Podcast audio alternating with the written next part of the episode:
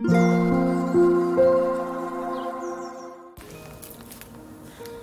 タンド FM をお聞きの皆様おはようございます。こんにちは。こんばんは。コーヒー瞑想コンシェルジュスジャータチヒロです。ただいまの時刻は朝の7時39分です。今朝も強さと輝きを取り戻す瞑想。魂力の朗読配信を行っていきます。魂力をお持ちの方はページ74ページ75ページを開いてください。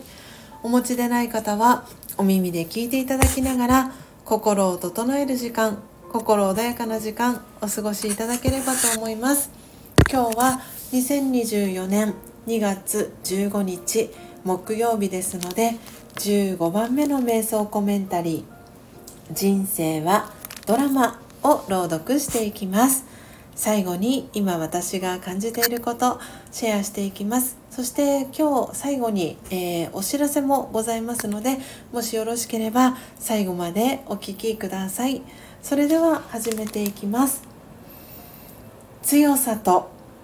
輝きを取り戻す瞑想。魂力15人生はドラマ。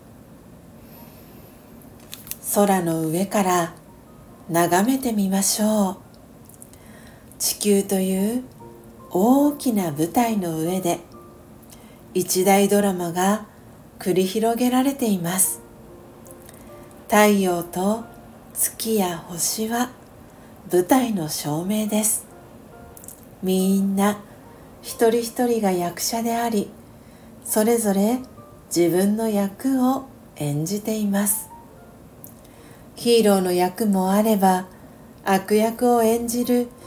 役者もいます。私たちは誰もがドラマの中の役者です。それを理解すると自分や人の振る舞いを客観的に楽しく眺めることができます。オームシャンティいかがでしたでしょうか？今朝は魂力74ページ75ページ15番目の瞑想コメンタリー人生はドラマを朗読させていただきました。皆様どんなキーワードどんなフレーズが心に残りましたでしょうか？えー、昨日はバレンタインデーということで皆様どんな風に、えー、バレンタインデー過ごされましたでしょうか、えー、スジャータはですね、えコミュニティでもお知らせをしましたけれども、え朝自分の配信を終えて、えその後ジョイジョイのお二人の、えライブ配信に参加しました。その中でも、えー、ヒーローとかね、えー、魔法使いとかそういうキーワードがあったんですけれどもまさに今日の瞑想コメンタリーの中でもヒーローというね、えー、キーワードが出てきました。皆さん自分自身のドラマの、えー、役のヒーローそしてヒロイン演じてますか？そしてその役を、えー、楽しんでいますでしょうか？えー、楽しめる日もあればそうでない日もあるかと思います、えー、昨日のねジョイジョイのお二人の配信、えー、URL 私のコミュニティに、え貼り付けておりますので、えそちらから飛んでもらえればと思うんですけれどもとってもねあの分かりやすいお話を例え話を交えながらお二人がお話をされておりましたので是非まだ聞いてないという方はお聞きいただけたらなと思っております、えー、そして、えー、昨日その後はですねパートナーでもあり旦那さんでもあります、えー、ヨッシー、えー、高之さんと一緒に、えー、インド料理屋さん南インド料理の、えお店でビュッフェをいただいてでその後は、えー、高之さんがですね島村楽器さんに行きたいっていうことで島村楽器さんに立ち寄ってでそこでもねすごくすごく素敵な出会いがあって、えー、ギタ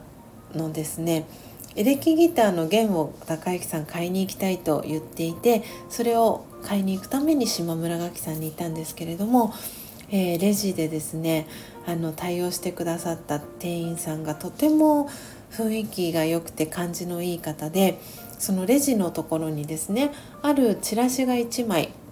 置いてあったんです。で私はそれを気になって手に取ったんですけれどもそしたらそのレジを担当してくださった店員さんがですねおもむろに、えー、ご自身のねあの背広だったかなポケットだったか忘れましたけれども、えー、名刺を取り出してですねあの私がそのチラシをね見てあこれいいんじゃない高之さん出たら？なんてそんな話をしていたらその店員さんが声をかけてくださってあの僕こういうものなんですっていうふうに、えー、このイベントの担当をしている柏木と申しますっていうふうにおっしゃっていてで名刺をくださったんですね高之さんに。そうしたらですね名前があの、えーと、数字の1難しいあの土辺に、えー、て言うんですかねあの門があと構えをしてその中に、えー、比較の「比」という字を書く1のちょっと難しくあのご祝儀袋とかに書く時の1っていう感じに「風」と書いてお名前いちかさんという男性の店員さんだったんですけれども柏木いちかさんという方が対応してくださって、えー、そのイベントの対応もしてますと係担当の係をしているのでもしよかったら是非あのご参加くださいって高之さんに声をかけていてそのライブが3月の10日にあるんですよね。で3月3日は高之さんの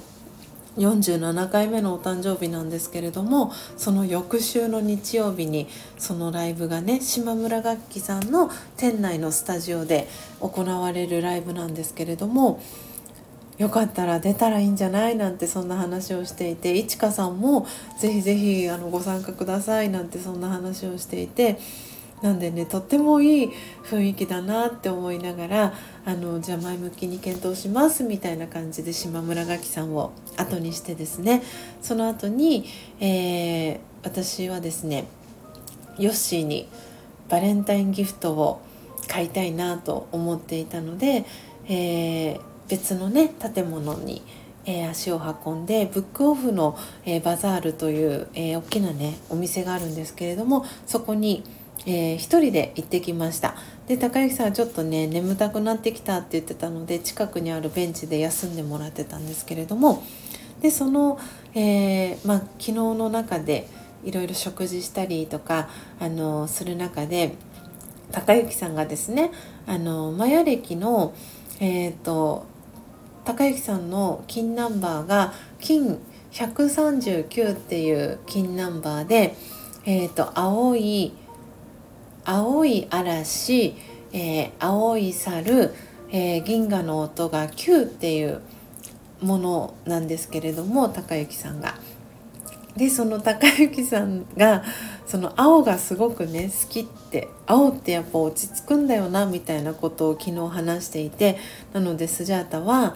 高之さんのバーレンタインギフトを選ぶためにえー、そのブックオフバザールに行って青いねお洋服をなんかいいものないかなってこう物色を一人でしていたんですね。そしたらですねユナイテッドアローズさんから出ている、えー、青いネイビーとちょっと黒が混じったマーブルっぽい、えー、感じのフード付きのフリースがパーカーっていうのかな？フリースパーカーみたいなのがあってジップ付きのものなんですけどそれがあってあしかもなんとね素晴らしいことにそのユナイテッドアローズさんのそのお洋服が多分季節がもう終わりかけっていうこともあってその表示されてるお値段から50%オフになっていてさらにそのブックオフが出しているアプリから100円オフのクーポンも届いていて本当に本当にお買い得な金額でとってもいい お洋服が買えたんですね。で特に袋に入れてもらうとかもしないでそのフリースを抱えてですね私はヨッシーの元に戻ったんですね。でヨッシーに「はいこれバレンタインギフトですささやかですが」って言ったらですね「えー!」みたいな風にヨッシーが驚いてくれていて「買ってくれたの?」みたいな。でそれがねその直前までそういう話をしていて青いね洋服だったり青が好きだな落ち着くなっていうふうにヨッシーが言っていたのでそうそういうヨッシーの希望に沿ったね素敵なお洋服を見つけることができたのですぐその場でね値段も切っていたのですぐその場でヨッシーが羽織ってですねなんかすごく嬉しそうにしている姿を見て私は あよかったな喜んでもらえてよかったなってすごく思ったんですよね。であのバイクで昨日はその町というかそこの町まで行ってでバイクで暖かかったのでねバイクでスムーズに帰ってきてでそれで、えー、コーヒーをですね入れてそれに合うスイーツあとその南インド料理屋さんで出しているスイーツすんごく美味しいココナッツのスイーツがあったんですけどそれをお供に、えー、コーヒーブレイクアフタヌーンティーみたいな感じでですね素敵な時間を、えー、過ごしました。皆さんはどのように バレンタインデー過ごされましたでしょうか？えっ、ー、とですねスジャータと、えー、高之さんの2人のインスタグラムのアカウントがあるんですけれどもそちらに、えー、どこかのタイミングで写真をアップしたいなと思っておりますのでもしよろしかったら、えー、そちらのチャンネルも、え、アカウントですねフォローしていただけたらなというふうに思っております、え、長くなりましたがね今私が感じていること、えシェアをさせていただきました。そして明日ですけれども、え明日ですがこの魂力の、え配信は、え夜の時間にさせていただこうかなというふうに思っております、え理由がですね今日えー、からですねスジャータ1泊2日で、